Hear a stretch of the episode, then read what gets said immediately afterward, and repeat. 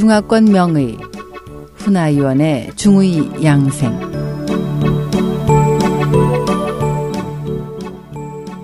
안녕하세요. 중의사 훈아의원의 한방양생 시간입니다. 오늘은 음식 양생으로 죽과 밥에 대해서 말씀드리겠습니다. 고대의 선인들은 약식 동원이라 하여 음식과 약물은 그 기원이 같다고 보았습니다. 고대의 본초학 저술은 사람이 자연을 일방적으로 파괴하는 것이 아니라 자연과 조화를 이루면서 더 자유롭고 건강하게 살 수 있게 합니다.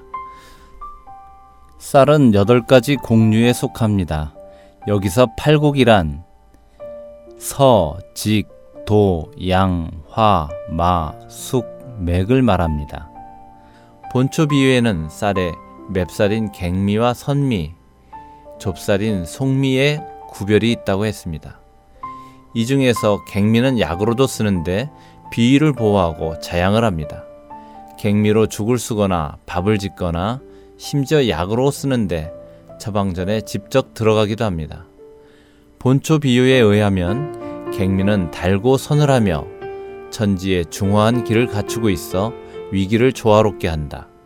갱미는 흰색인데 흰색은 폐에 들어가 재번청열, 즉 열로 인해 생긴 가슴의 답답함을 없애는 것을 하는 효능이 있다고 말했습니다. 동안의 장준경이 지은 상한론에는 백호탕, 도화탕, 주엽석고탕 등의 처방이 등장하는데 이들 처방에서는 공통으로 갱미를 약으로 쓰고 있습니다. 또한 맹문동탕에도 갱미를 씁니다. 만성적으로 잘 낫지 않는 기침에 이 처방을 하면 폐기를 보호해서 위로 거슬러 올라가는 길을 내려가게 할 수 있습니다. 청나라 때 왕양이 지은 본초 비유에는 요즘 사람들은 매일 죽을 먹으면서도 죽의 오묘함을 모른다.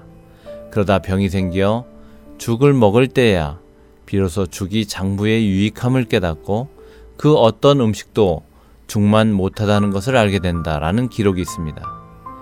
명나라 때의 의학자 이시진은 본초 강목에서 본초 수비의 한 단락을 이용해 팔곡은 모두 밥을 지을 수 있다.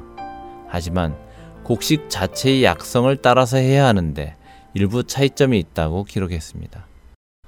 쌀은 고대로부터 중국을 비롯한 동아시아인들에게는 아주 중요한 곡식이었고 특히 남방에서는 주식으로 삼아왔습니다. 그뿐만 아니라 한방치료에서도 중요한 위치를 차지하고 있습니다. SOH 청취자 여러분, 안녕히 계십시오.